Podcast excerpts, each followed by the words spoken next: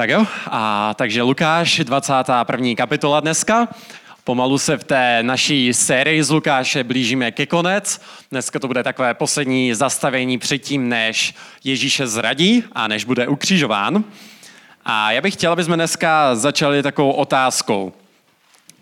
Ocitli jste se už někdy v životě v takové situaci, ze které jste chtěli utéct?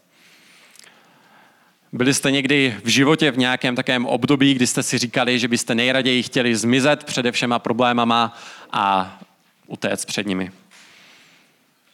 Já si pamatuju, že jsem jednou takto našel svoji spolužačku před státnicema, jenom tak úplně zhroucenou někde na chodbě a v těžkých depresích a se slzama v očích mi vyprávěla, jak je toho na ní teďka moc, jak má strašně moc učení, nic nestíhá, její vedoucí práce na ní tlačí a říkala, že to jediné, na co dokáže myslet, je to, že by utekla někde daleko ode všech lidí a schovala se někde pod dekou ideálně u krbu někde a nej, nic nemusela řešit.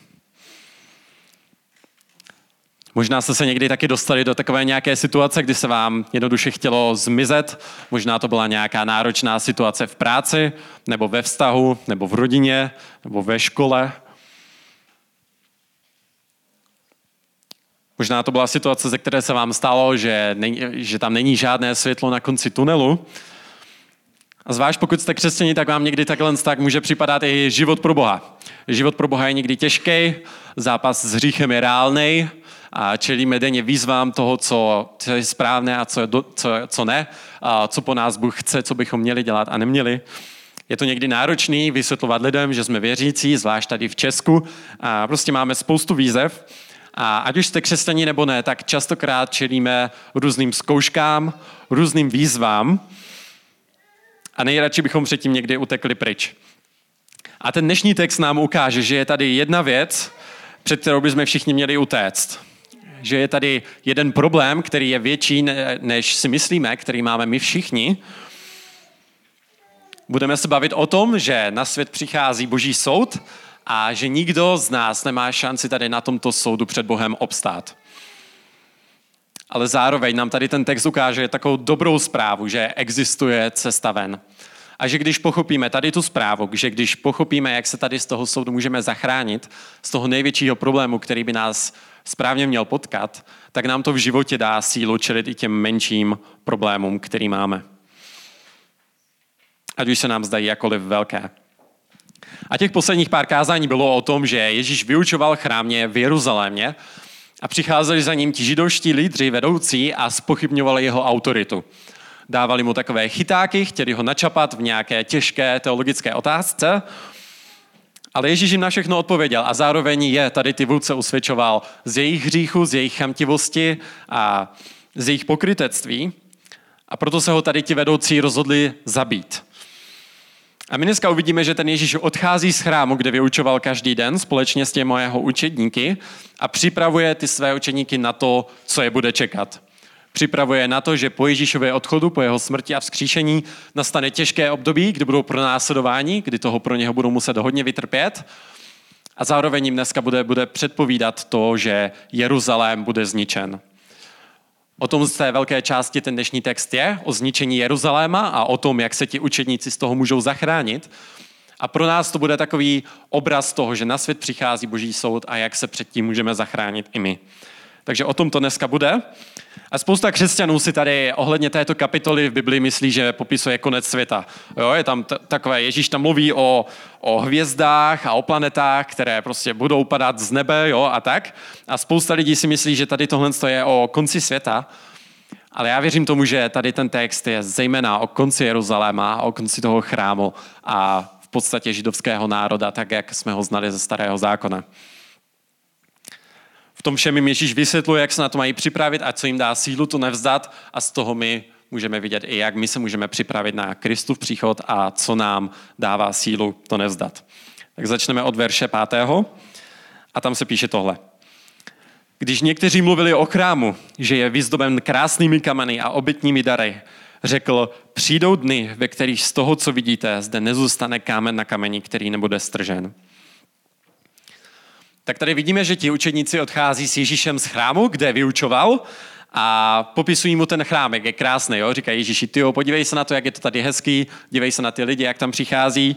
Jo, ten chrám v Jeruzalémě v prvním století byl fakt velký, zabíral zhruba čtvrtinu celého města, byl obložený zlatem, jo, proudili tam lidi, neustále tam lidi obětovali ty oběti, byla to prostě velká podívaná.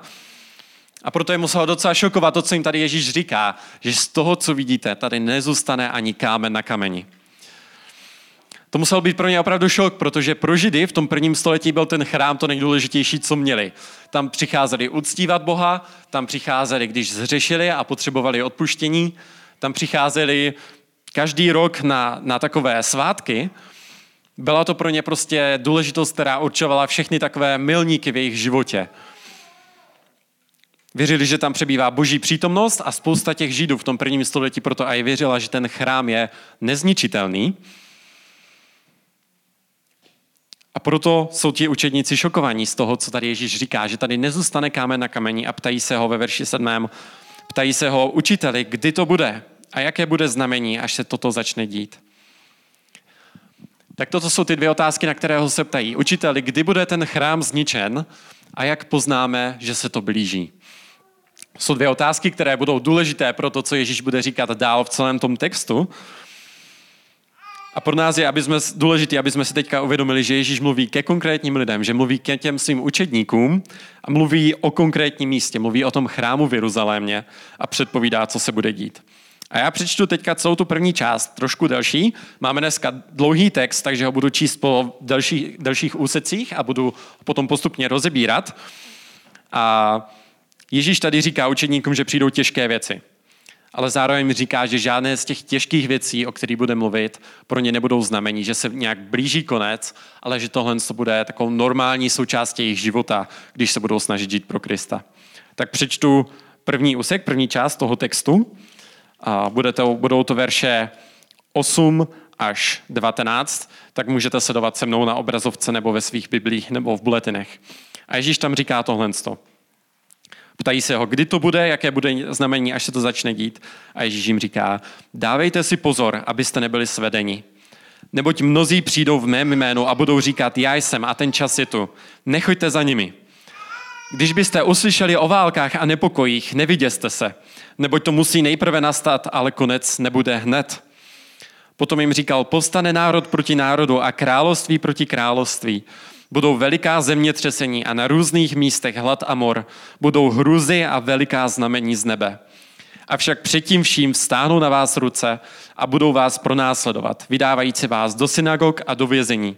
Budete pro mé jméno předvádění před krále a vladaře. To vám bude svědectvím. Uložte si tedy do svých srdcí, abyste se předem nepřipravovali, jak se budete hájit. Neboť já vám dám řeč a moudrost, které nebudou moci odolat ani vyvrátit žádní vaši protivníci. Vydají vás i rodiče, bratři, příbuzní a přátelé a někteří z vás dokonce budou usmrceni. A všichni vás budou nenávidět pro mé jméno. Ale ani vlas z vaší hlavy se určitě nestratí. Svou trpělivostí získejte své duše. Tak Ježíš jim tady říká, co všechno je bude čekat, a než dojde k zničení toho chrámu, o kterém bude mluvit potom. A jak tomu mám takových pár pozorování. Ježíš jim tady říká, že to zničení toho chrámu se nestane hnedka. Říká jim, že je těka, čeká těžké období, kdy budou pro víru pro následování, kdy budou muset čelit různým utrpením. A víte, co je zajímavé tady na tom textu, že spousta z těch věcí, o kterém tady Ježíš mluví, a zvlášť tady tento text křesťané často používají proto, aby tak nějak se snažili vypočítat, že Ježíš přijde. Jo, všechny tady ty věci, ať už to jsou jako nějaké války nebo hladomory, a, nebo prostě různý politický napětí a pro následování, tak možná jste to i sami nějak zažili, že křesťani se dívají tady na tyto věci, dívají se na to, jak je svět kolem nás zkažený, jak to všechno nějak spěje na nehezké místo a říkají si, tyjo, tak Kristus se musí vrátit už každou chvíli. Ale Ježíš jim tady říká v tom verši devátém, říká jim tam, když jste uslyšeli tady o těchto věcech, o válkách a nepokojích, neviděste se, nebo to musí nejprve nastat, ale konec nebude hned. Žádná tady z těchto věcí není znakem toho, že se Ježíš blíží blíz, uh, brzo. A proto nemají panikařit. Jo? Nemají prodávat svůj majetek, nemají panikařit z toho, že se blíží konec světa, ale mají vytrvat v trpělivosti v tom, co budou muset pro Krista vytrpět. Jo. Já bych vám taky mohl tady z, z fleku dát sedm důvodů, proč by se Kristus měl vrátit brzo. Jo. Dneska je válka na Ukrajině, covid, a zdražování, všechno nasvědčuje tomu, že by se Kristus měl vrátit. A alespoň tohle je častokrát logika křesťanů, ale Ježíš tady říká, tyhle ty věci nejsou znakem toho, že se blíží konec. Jo. Víte, která generace křesťanů si myslela, že se Ježíš vrátí za jejich života? Každá. Je to v tom možná taková nějaká pícha, jo? že a, a, dovedu si představit, jo? generace první světové války, jo? už si křesťani říkali, už to nemůže být horší, jo? ten Hitler, to je jednoznačně ten antikrist, Kristus se musí vrátit. Jo? Nebo křesťané za období reformace. Jo, tady ten Řím, který tady má všechno, katolická církev, která to má pod nádvladou, jo, papež, antikrist, Kristus se musí vrátit brzy. Jo? Myslíme si, jo, že tady tyto věci jsou znaky, že Kristus se má nějak vrátit, ale Ježíš říká ne. Tady tyhle ty věci budou normální součástí toho života církve po mém odchodu. A většina z toho, co tady čteme, se naplnila v té knize skutku, když vidíme, jak byli apoštolové pronásledování a kamenování pro svoji víru. A zároveň to můžeme stáhnout i na nás, protože celý ten zbytek Bible mluví o tom, že v těch posledních dnech, což jsou dny, ve kterých žijeme před Kristovým návratem, tak vlastně se budou dít tyto věci. Budou tady falešné učení a budou různé války, budou nepokoje. Nečeká nás ideální svět. Co to teda znamená pro nás, to, co tady Ježíš učeníkům říká? Znamená to, že život pro Krista tě bude bolet život pro Krista tě bude bolet. My žijeme v zemi, která je jednou z nejvíc ateistických zemí na světě. Jo. Křesťané jsou tady v menšině, a svědků Jehovových je víc než lidí v církvi bratrské. Jo, nejpopulárnější verze křesťanství je liberalismus, kde si v podstatě každý věří, čemu chce. Každý si připustuje Boha a Bibli k obrazu svému. A spousta z vás taky zakusili něco, o čem tady Ježíš mluví. Jo? Někteří z vás jste tady, protože jste museli utéct před válkou na Ukrajině. Někteří z vás máte problémy v rodině kvůli tomu, že jste vydali svůj život Ježíši. Buď vám rodiče zakazovali chodit na kostel, anebo nesouhlasí s tím vaším rozhodnutím a nelíbí se jim to. Některé z vás odmítli vaši kamarádi kvůli tomu, že jste se stali křesťani a nechtěli jste s nimi dělat ty stejné věci, které jste dělali předtím. A nebo kvůli Ježíši máte problémy v práci. Jo, někteří z vás zápažíte s těžkými nemocemi, anebo jste zapleteni v různých konspiračních teorií, které říkají, že konec světa je blízko. A zároveň hřích je všude kolem nás. Vidíme to ve společnosti, vidíme to v rodinách, vidíme to ve vlastním životě. Znamená to, že konec musí nastat každou chvíli? Ne, ale znamená to, že musíme být trpěliví jak tady Ježíš říká, svou trpělivostí získejte své duše. Ta naše reakce na to, když vidíme tady tyto věci kolem nás, jak se dějí, není, že bychom se měli nějak snažit spočítat, kdy se Ježíš vrátí nebo kdy už přijde konec, ale mělo by nás to pozbudit k tomu, že Ježíš říkal, tyhle ty věci se budou dít, nelekejte se toho, bude to normální a svou trpělivostí získejte své duše. To je reakce, kterou po nás chce. Ne panika, ne útěk, ale vytrvalá poslušnost, i když to bude bolet. I když nás kvůli tomu lidé možná odmítnou, nebo nás nebudou mít rádi. A možná zakoušíte nějaké takové situace, kdy vám to přijde těžký žít pro Krista, ať už v osobním životě, možná v zápase s nějakým hříchem, nebo se snažíte svědčit kolegům v práci, ale vypadá to, že nic se neděje, prostě je to těžký. A možná si někdy říkáme, že už toho bylo dost. Jo, já věřím tomu, že apoštolové si to museli říkat, když proti ním židé šli, když je pronásledovali a vydávali je na ty soudy. Někdy si říkáme, že nám toho Bůh dává příliš, nebo že by život bez Krista mohl být jednodušší.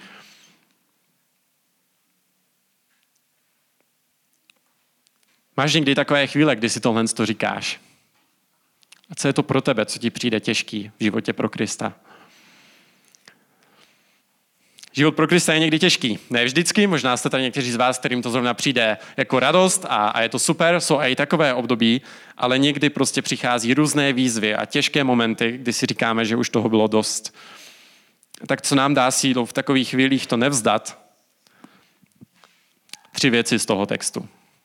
Bůh je s tebou, Bůh ti pomůže a Bůh tě nestratí. Bůh je s tebou, Bůh ti pomůže a Bůh tě nestratí. Ježíš jim říká, uložte si do svých srdcí, abyste se předem nepřipravovali, jak se budete hájit. Neboť já vám dám řeč a moudrost, které nebudou moci odolat ani vyvrátit žádní vaši protivníci. Vydají vás rodiče, bratři, příbuzní i přátelé. Někteří budete zabiti. Všichni vás budou nenávidět kvůli mně. A co říká, ale ani vlas z vaší hlavy se určitě nestratí. Možná na jednu stranu takový vtipný, že někteří z vás budete zabiti, ale ani vlas z vaší hlavy se určitě nestratí. Co to znamená? Bůh jim v tom podstatě, Ježíš jim v tom podstatě říká, Bůh je v tom s vámi. Já vám pomůžu, já vás nestratím, ať už se s vámi stane cokoliv.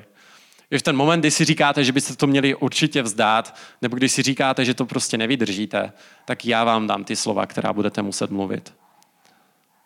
Já vám dám to, co budete potřebovat říct lidem kolem vás. To pozbuzení z toho textu je, že nemusíme být nějací náboženští experti, abychom mohli dobře svědčit o Kristu. Ani, ani tím znakem úspěchu není to, že nás lidé vždycky přijmou. Ale tím znakem toho úspěchu je, když budeme jednoduše věrní, když budeme žít pro Krista a spoléhat se na ty jeho sliby, že on nám pomůže a bude v tom s námi. To je ta naše naděje. Mně se líbí, jak tohle to vyjadřuje Heidelberský katechismus, to je taková příručka o základech křesťanství. A tam se hnedka v té první otázce eh, říká tohle. Tam ti autoři říkají, mojí jedinou útěchou v životě i ve smrti je to, že nejsem sám svůj, ale tělem i duší patřím svému věrnému spasiteli Ježíši Kristu. On dokonale zaplatil svou drahou krví za všechny mé hříchy a zachránil mě z veškeré ďáblovy moci. Chrání mě tak, že bez vůle mého Otce v nebi mi nemůže spadnout z hlavy jediný vlas a vše mi musí sloužit ke spasení. Toto je, co nám tady Kristus slibuje, že se nám nic nestane bez jeho vědomí, že nám ani vlas z hlavy, že ani vlas z naší hlavy se nestratí, ale že Bůh bude s tebou. Že Bůh ti pomůže a nestratí tě. Tohle je něco, co nám dává sílu v životě to nezdávat.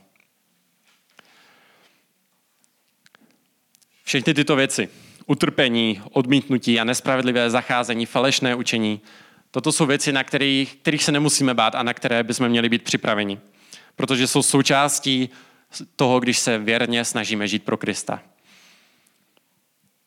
Ale zároveň, jak nám ten text ukáže dál, tak je tady něco, čeho bychom se měli bát a před čím bychom rozhodně měli utéct.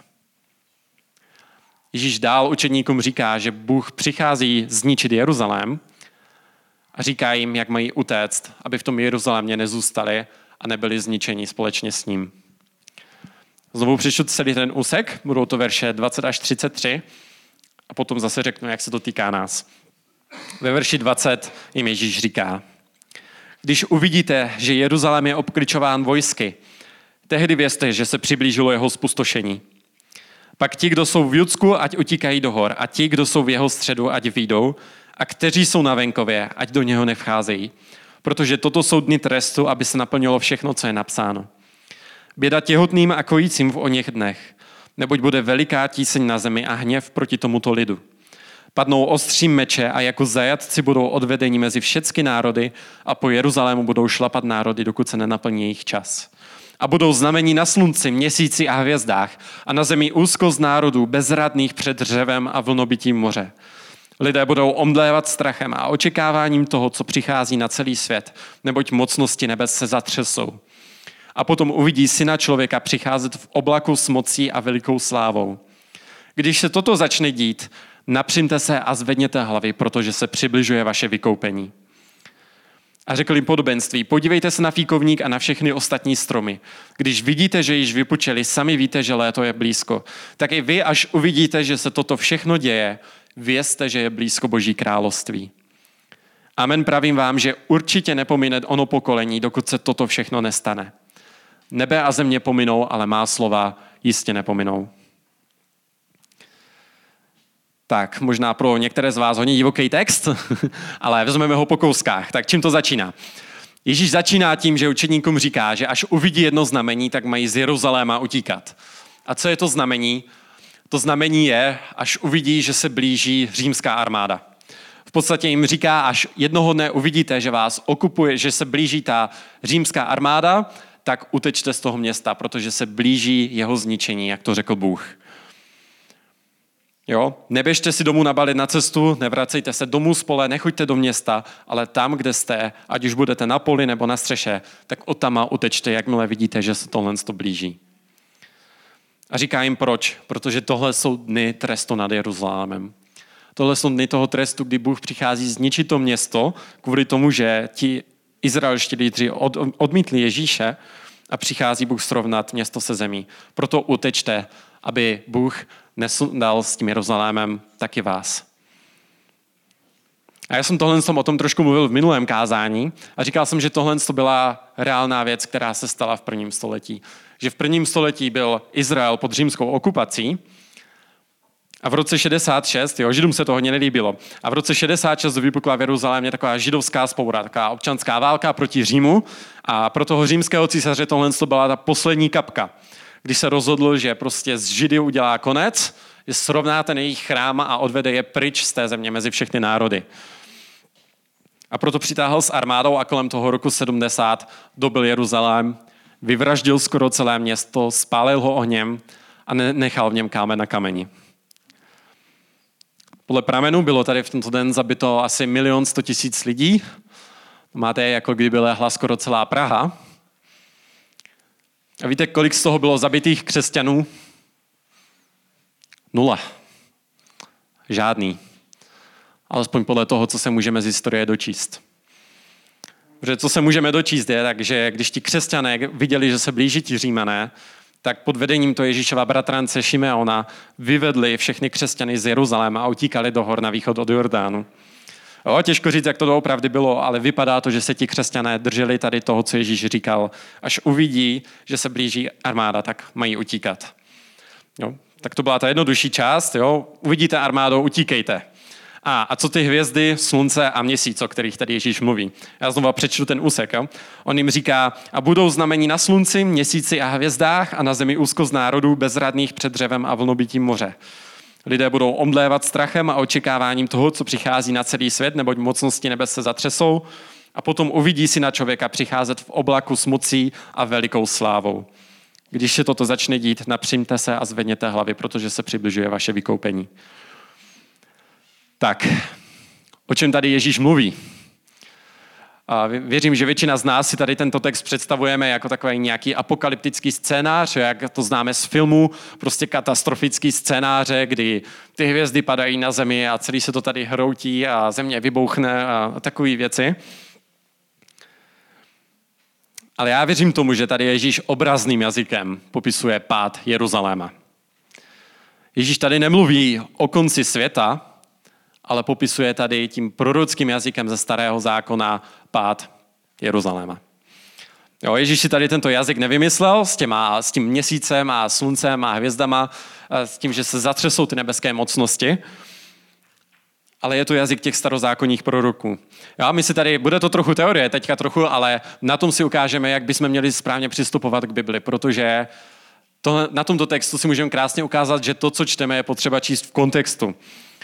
Jo? Ježíš mluví stejným jazykem, jak mluvili proroci. Izajáš třeba říkal o Izraeli v 6. století před Kristem něco tady v tomto stylu. Jo? On jim říkal, jste nevěrní, neposloucháte Boha a proto na vás přitáhne babylonská armáda a odvede vás do zajetí. A hnedka na to říkal, že budou padat hvězdy z nebe jako fíky z fíkovníku, slunce se zatmí, měsíc bude rudy jako krev. Možná to znáte nějaké takové proroctví. A stalo se něco z toho doslova v tom starém zákoně? Ne, nestalo. Ale tohle to byl takový prorocký jazyk, který měl ukázat na to, že přichází boží soud a že se budou dít velké změny. Jo, byly to prostě obrazy a metafory, které židé používali k tomu, aby vyjádřili tu hruzu toho, co se bude dít.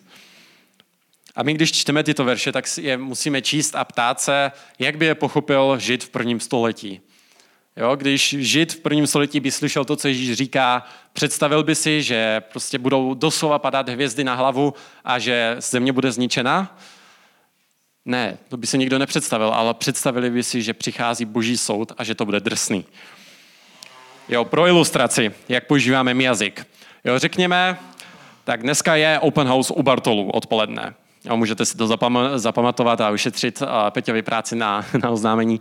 Ale dneska je open house u, u Bartolu. A kdyby tady byl nějaký Američan, který by neznal naše společenství, jo, a my bychom mu řekli, že open house je dneska u Bartolu odpoledne. Co by si myslel ten Američan? Víte, co by si myslel? Nejspíš by si myslel, že Bartolovi prodávají svůj barák. Jo, a proto dělají párty na to, aby se lidi přišli podívat, aby ten barák mohli koupit. Ale co znamená pro nás open house? Pro nás open house znamená, že jdeme k někomu na náštěvu a dáme si tam něco dobrého a jdeme zpátky. Že? Dvě docela rozdílné věci. Jo? Stejný slovo, ale dva rozdílné významy. Jo? Open house není to párty na prodávání domu, ale je to párty na to, aby jsme byli jednoduše spolu. Jo? A stejně tak je to tady s tím jazykem. Jo? Když se tady říká, že budou, ty, uh, budou znamení na slunci a na hvězdách a měsíci a já vím, co všechno možný, jo? tak uh, to neznamená, že se blíží konec světa, ale Ježíš tady tímto jazykem vyjádřuje pát Jeruzaléma. Jo? A úplně stejně to je s tím, když tady říká s tím příchodem uh, syna člověka v oblaku. No, verš 27, tam se říká, a potom uvidí si na, člověku přichá, si na člověka přicházet v oblaku s mocí a velikou slávou. Jak si tohle to představujete, když to čtete? Já nevím, jak vy, ale já si představuju Ježíše na oblaku, jak přichází prostě dolů na zem a přichází tady rozbít ten Jeruzalém nějakým mečem nebo něčím. Jo? Prostě takhle si to představujeme. Ale jak by si to představili židé v prvním století? Úplně naopak že Ježíš jde nahoru. Víte proč? Protože tohle je citát. To, co Ježíš tady říká, je citát ze starozákonní knihy Daniele. Já vám ho přečtu. Jo? Daniel tam říká v 7. kapitole 13. verši tady, tady tohle. On se tam píše, v těch nočních videních, Daniel říká, jsem se přihlížel a hle, z oblaky nebes přicházel někdo jako syn člověka, přiblížil se až k věkovitému a před něj směl předstoupit. Byla mu dána vláda a čest i království a všichni lidé, národy a jazyky jej budou uctívat. Jeho vláda je vládou věčnou, nepomíjivou, také jeho království jež nebude zničeno. Tak kam přichází syn člověka tady v Danielovi? Přichází nahoru nebo dolů? Přichází tak nějak nahoru k Bohu, že? Přistupuje tam před toho věkovitého, usedá po jeho pravici a je mu dána vláda národu. Jo, a přesně to se děje tady. Jo? Jsme v tom kontextu, kdy ti židé a židoští lidři odmítli Ježíše, ale Ježíš tady v podstatě říká, Bůh mě přijal. A my vidíme, že po skříšení Bůh dal Ježíši moc nad národy a o tom tady Ježíš mluví. Tohle je něco, co učedníci uvidí. Neuvidí Ježíše fyzicky přicházet dolů na zem, i když tohle je něco, čemu jako křesťani věříme. Věříme, že jednou Ježíš přijde a znovu se vrátí na zem, ale o tomhle tom tento text nemluví. Ježíš tady mluví o tom, že Ježíš přichází v sodu nad Jeruzalémem a že ho sice židé odmítli, ale Bůh mu dá vládu nad národy. Jo, a to je taky dobrá zpráva pro nás, protože tím, že tohle se stalo s Jeruzalémem, tak díky tomu můžeme být my tady. Díky tomu se křesťanství rozšířilo po celé zemi, evangelium bylo hlásáno všem lidem a díky tomu můžeme věřit i my. Jo, tak to je byla taková, taková odbočka, jak pracovat s Biblí. Proč je tohle důležité pro nás? Jo, Ježíš tady nemluví o nějaké vzdálené budoucnosti nebo o konci světa, který nastane za milion let. Mluví přímo k učedníkům. A proč to potřebujeme slyšet my? Protože tento text nám ukazuje jednu věc. A ukazuje nám, že šance nad, na útěk před božím soudem je jedna. To je v podstatě to, co je důležité pro nás. Šance na útěk před božím soudem je jen jedna. To zničení Jeruzaléma se nás už netýká. Jo? Nikdo z nás, nevím, jestli vyhlížíte římskou armádu, že byste museli utíkat, ale všichni bychom měli utéct před něčím horším. Jo? Bible říká, že Bůh bude soudit celý svět a zničení Jeruzaléma slouží ukázka, jako ukázka toho, co Bůh bude dělat s celým světem. Že to, co se v Jeruzalémě stalo lokálně, ten boží soud, tak se jednoho dne stane globálně. A my jako křesťané věříme, že Ježíš přijde znovu. Jo, tohle to jsem třeba já vůbec nikdy nevěřil, eh, nevěděl, když jsem nechodil do kostela, ale věříme, že Ježíš se vrátí, bude soudit živé i mrtvé. Někdy se tomu říká poslední soud, možná jste tohle to slyšeli. A Ježíš říká, že každý budeme stát před ním a budeme se mu znovu zodpovídat za svůj život. A máme jen jednu šanci na útěk a to je uvěřit v Krista v tomto životě. A dneska je hodně populární věřit tomu, že Bůh dává lidem takovou nějakou druhou šanci, možná po smrti na to, aby ho přijali. A že pokud se i nevěřící budou snažit žít co nejlépe podle svého svědomí, a tak jim to Bůh nakonec odpustí, dá jim šanci ho znovu přijmout. Ale nic takového v Bibli nenajdeme. Myslím, že tohle je falešná naděje, kterou si křesťani říkají, aby lidem nemuseli říkat těžkou pravdu. V Bibli se píše, že každému člověku je uloženo jednou zemřít a potom přijde soud. Bible znovu a znovu říká, že šanci máme jen jednu a to je v tomto životě. A nemáme ji promarnit. Znovu a znovu se tam říká, dnes se rozhodněte, komu budete sloužit. Zvolte si život nebo smrt. Obraťte se, dokud se říká dnes, aby nikdo z vás nebyl zatvrzen klamem hříchu. A možná pokud tomuhle tomu nevěříš, tak se zkus jenom zamyslet nad tím, kdyby tohle to byla pravda. Kdyby, když Bůh bude soudit, kdyby Bůh měl soudit jednou z celý svět, co by tobě dalo jistotu, že bys obstál? Na základě čeho si říkáš, že by tě Bůh přijal? Pro spoustu lidí to je jednoduše to, že se snaží žít slušně. Že nejsou nejhorší lidi, že se snaží dělat dobré věci. Ale Ježíš tady říká, nikdo na tom soudu neobstojí, v podstatě. A to je něco, co uvidíme i v celé Bibli. Že nemáme šanci před Bohem obstát. A ta šance nad tím útěk před božím hněvem je jen jedna. A to je v Kristu. Ta šance je uvěřit v Ježíše a přijmout ho jako svého pána. Věřit, že on umíral za mě, aby mě mohlo být odpuštěno a přijmout ho jako svého pána a žít podle toho, co mi přikazuje. Bůh ti dává jednu šanci na útěk. Využiješ ji? Nakonec tady Ježíš už říká učedníkům, jak by měl vypadat ten jejich každodenní život, jak by se měli na příchod takového soudu připravit. A říká jim tohle, verše 34 až 36. Mějte se na pozoru, aby vaše srdce nebyla zatížena flámováním, opilstvím a starostmi každodenního života a onen den na vás nepřišel náhle jako past. Neboť přijde na všechny, kteří přebývají na povrchu celé země. Bděte a proste v každý čas, abyste měli sílu uniknout všemu tomu, co se má dít a postavit se přeci na člověka. Ježíš je varuje, aby si dávali pozor, aby na ně ten den soudu nepřišel náhle jako past. A jak jsem říkal, někdy jako křesťané máme tendenci se snažit vypočítat, kdy Ježíš přijde, ale Ježíš říká, že my nikdy nezjistíme, jak, jako, kdy přijde. V knize skutku se píše taková zajímavá věc, tam Ježíš říká, vám není dáno poznat ten den a hodinu. Nevíme to a proto bychom měli být připraveni po každé. A Lukáš to tady rozebírá docela málo, ale v ostatních evangelích to ti autoři ještě víc potrhují, že před Kristovým příchodem se nebude dít nic speciálního.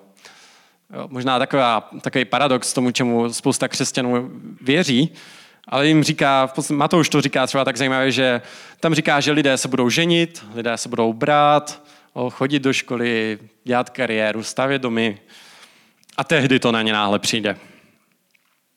Když to budou nejméně čekat. Lukáš říká, že ten den přijde na lidi jako past. Jo. Viděli jste někdy pastičku na myši? Chtěl bych, abyste si představili pastičku na myši, jo? takovou tu dřevěnou s takým tím želízkem a s takým tím háčkem, kde je sír. Jo? Proč se ta myš chytne do pasti?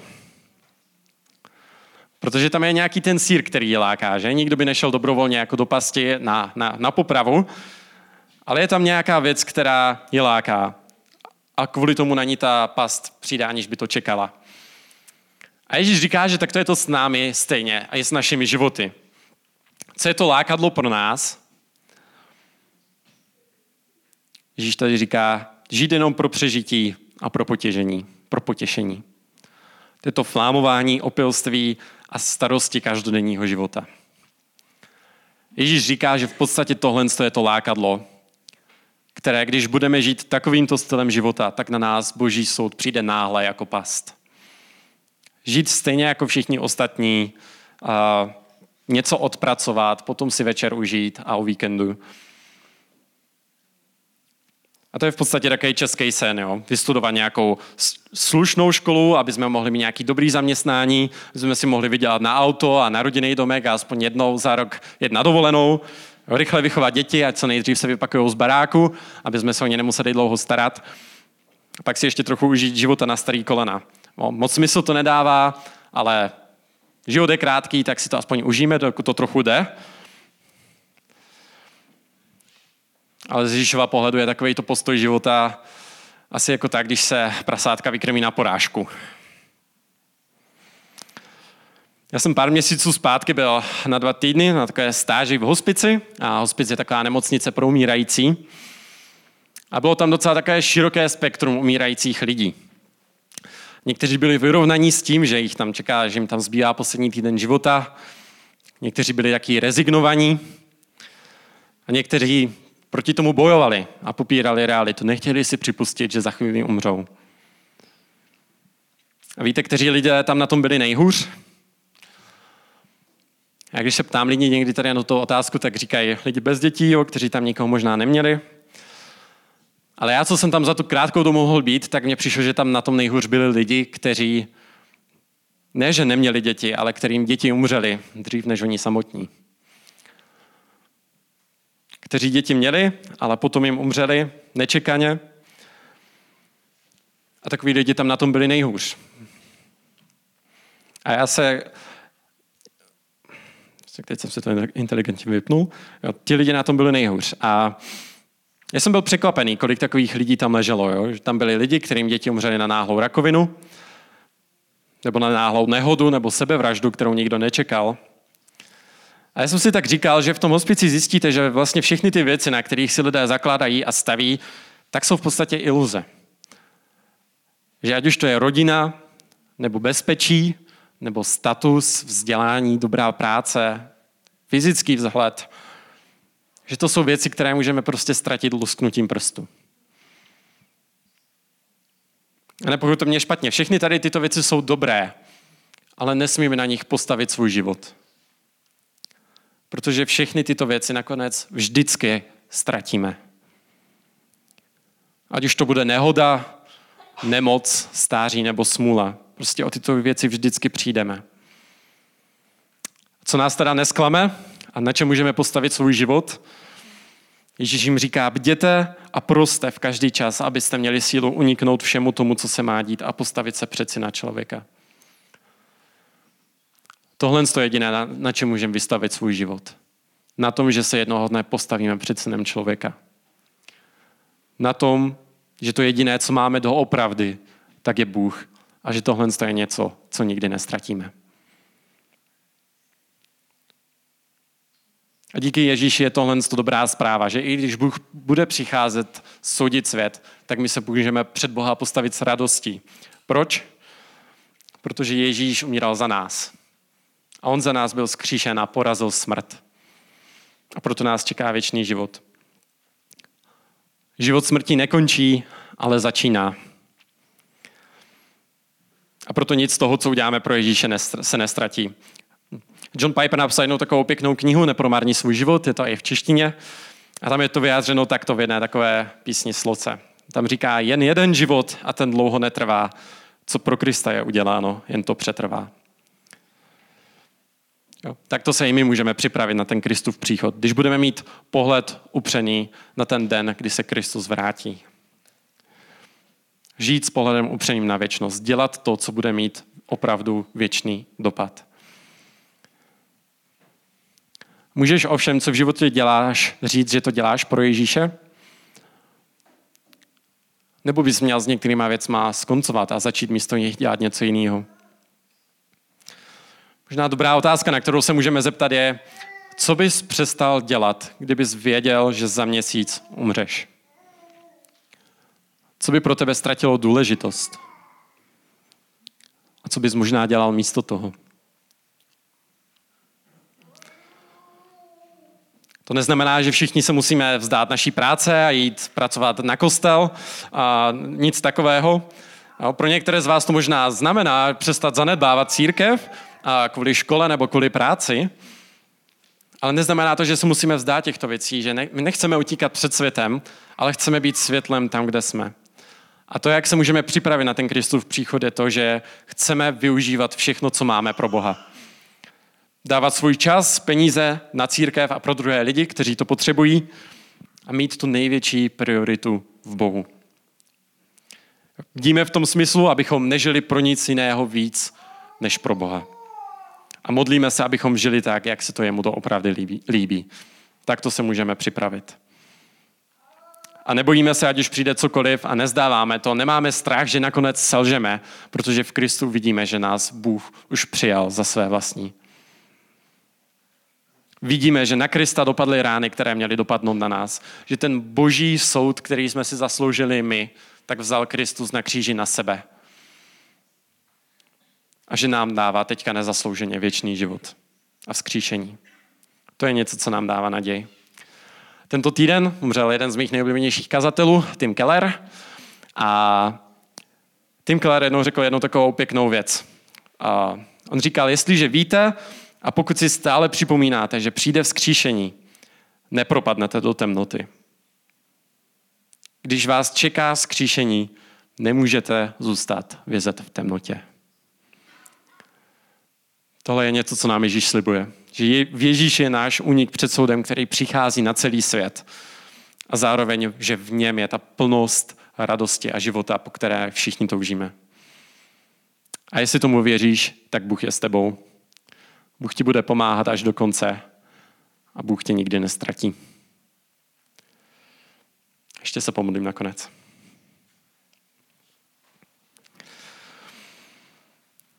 Otče, tak ti chci moc poděkovat za to pozbuzení z tohoto textu, který nám dáváš, a že ty jsi s námi, že ty nás nestratíš a že nám pomůžeš, až to budeme nejvíc potřebovat. Moc tě prosím, aby si nás tak posílil skrze tady tyto slova a aby jsme dokázali žít věrněji pro tebe, aby jsme dokázali žít s tím pohledem upřeným na na tvůj příchod a dokázali být připraveni a vyhlížet ten den, kdy se vrátíš k nám. Pomož nám, pane, žít v očekávání toho, co přichází, pomož nám se na to radovat a společně vyhlížet ten den, kdy se budeme moci radovat s tebou a kdy budeme moci oslavovat to, že nás Ježíš zachránil společně s ním na hostině. Pomož nám radovat se a zároveň také zvat druhé lidi tady k tomuto věčnému životu, brát ostatní lidi s sebou a ukazovat jim na to, kde je opravdu záchrana a kde je naděje na věčný život.